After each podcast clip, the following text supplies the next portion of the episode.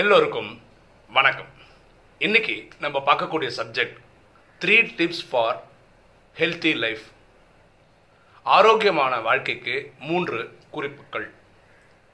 நான் ஒரு வீடியோ பார்த்துருந்தேன். அதில் ஒரு டாக்டர் வந்து ஆரோக்கியமாக வாழ்கிறதுக்காக சாதாரண அதாவது எல்லாருக்குமே பொருந்துகிற மாதிரி மூணு ஈஸியான குறிப்புகள் சொல்லியிருந்தார். ரொம்ப நல்லா இருந்தது அந்த வீடியோ அதுதான் இதில் ஷேர் பண்ண போகிறேன் அதை சொல்கிற முதல் ஐடியா என்னென்னா குவாலிட்டி ஆஃப் ஸ்லீப் நல்ல தூக்கம் அதை பற்றி சொல்கிறார் அப்போது எல்லாருக்கும் கேட்குற கேள்வி நல்ல தூக்கம்னா எத்தனை மணி நேரம் தூங்கணும்? அதுக்கு டாக்டர் பியூட்டிஃபுல்லாக சொல்கிறார் சிலர் அஞ்சு மணி நேரம் தான் தூங்குறாங்க ரொம்ப எனர்ஜெட்டிக்காகவும் இருக்காங்க. சில பேர் ஒம்பது மணி நேரம் தூங்குறாங்க பத்து மணி நேரம் தூங்குறாங்க ஆனால் எழுந்துக்கும் போது டயர்டாக இருக்காங்க. அப்போ இதில் அஞ்சு மணி நேரமா ஒம்பது மணி நேரமா பத்து மணி நேரமான்ற நேரத்தில் இல்லை. தூங்குற நேரம் திருப்திகரமாக தூங்குறோமா? அப்படி பார்த்தா நல்லா இருக்கும் அப்படின்றார். ஒரு எக்ஸாம்பிளுக்கு சொல்கிறேன் என் குழந்தையில ட்வின்ஸில் என் பெரிய குழந்தை வந்து படுக்கிறதுக்காக தூங்குறதுக்காக படுத்தான்னு வச்சுக்கோங்களேன். அடுத்த ஒரு மினிட் நல்லா தூங்கியிருப்பான் பெரிய அப்படி இல்லை. அப்படியே ஆகாசத்தையே பார்த்து உட்காந்துன்னு இருப்பான் அவளை தட்டி கொடுத்து ஒரு கதை சொல்லி அப்படியே தூக்கத்தில் கொண்டு போகணும் அப்போ தான் அந்தமாக தூங்குவாங்க.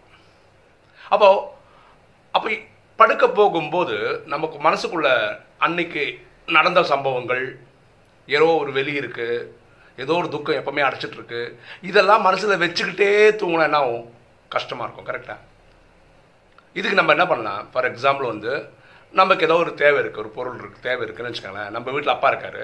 அவன் அப்பாட்ட சொல்கிறான் அப்பா எனக்கு இது வாங்கி கொடுங்க அவன் அப்பா சொல்கிறார் ஓகே நான் பார்த்துக்கிறேன்டா உனக்கு வாங்கி கொடுத்துறேன்டான்னு சொல்லிட்டான்னு வச்சுக்கோங்களேன். அப்பா ஒரு பாரத்தை இறக்கி வச்ச மாதிரி இல்லை.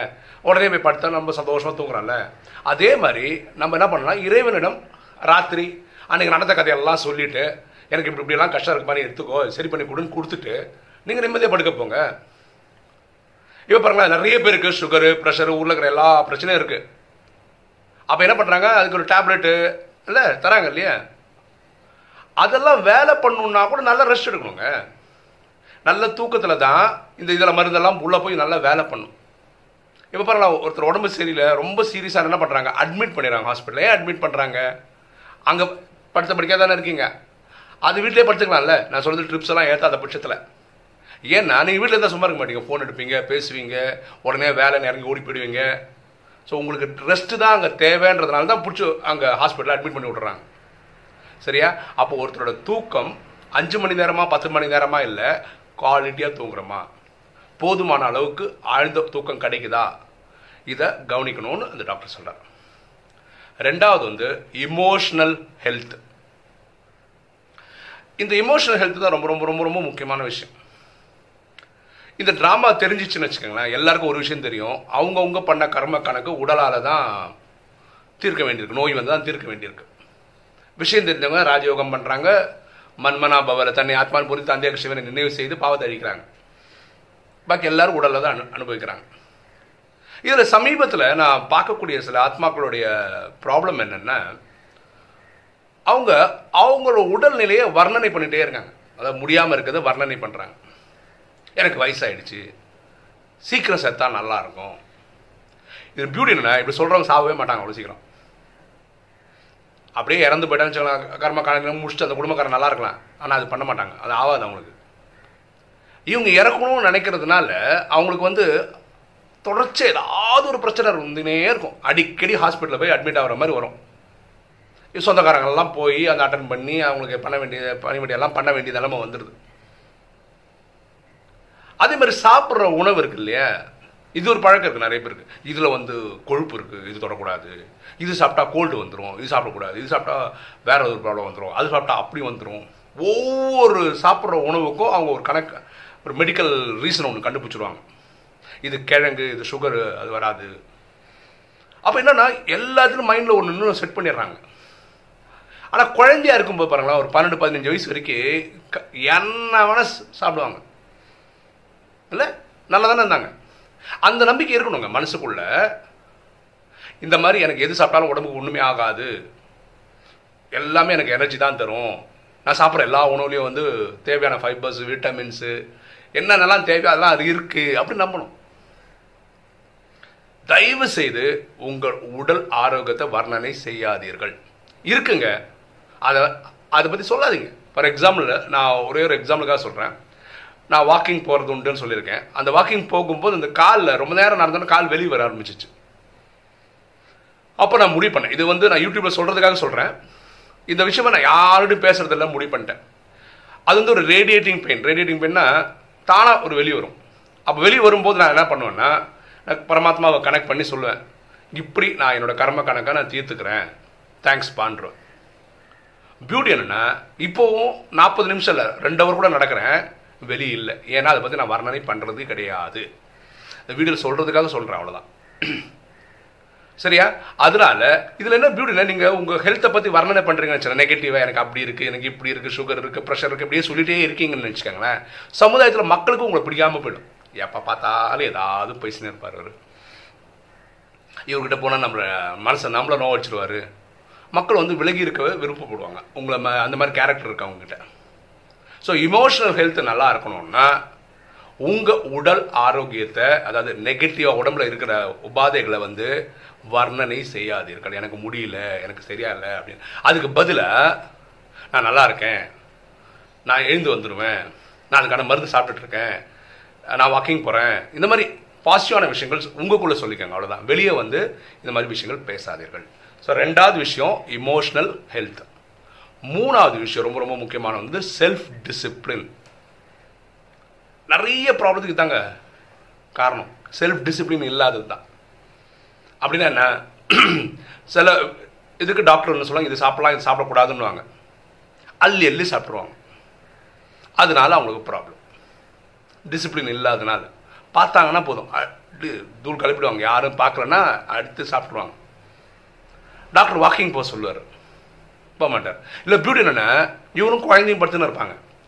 சண்டே ஆனால் குழந்தைகிட்ட பாரு நீ வாக்கிங் போகலாம்ல நீ ஜிம்முக்கு போகலாம்ல அதுக்கெல்லாம் போகல யார்? இவர் படுத்துனே பேசுவார். அப்போ குழந்தை கேட்குமா என்ன?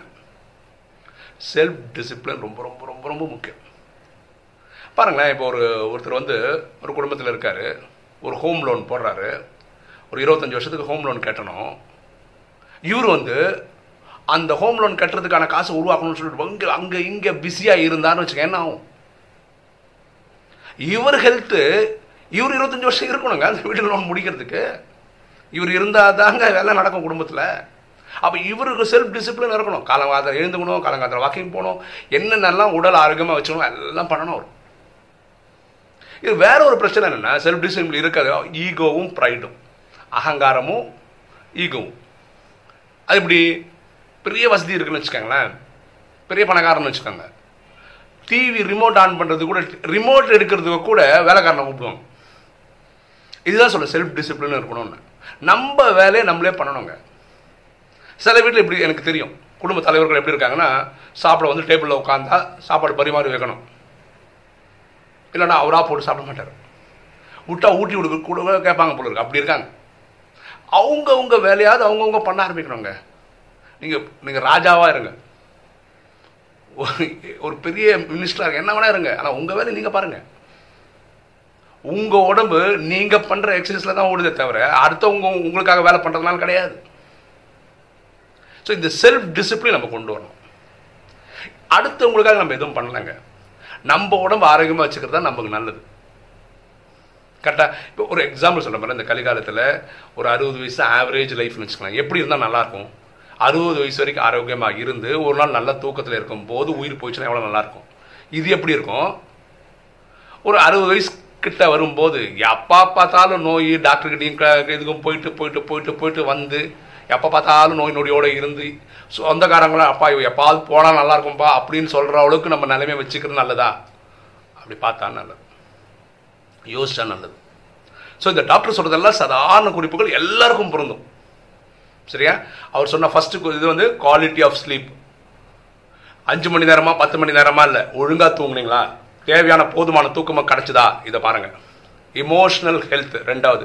இமோஷனல் ஹெல்த்தில் அவர் என்ன சொல்கிறாருன்னா உங்கள் உடல் ஆரோக்கியத்தை அதாவது நோயை பற்றி வர்ணனை செய்யாதீர்கள். செய்யவே செய்யாதீங்க. ஆரோக்கியமாக இருக்க விஷயத்த பேசிக்கங்க.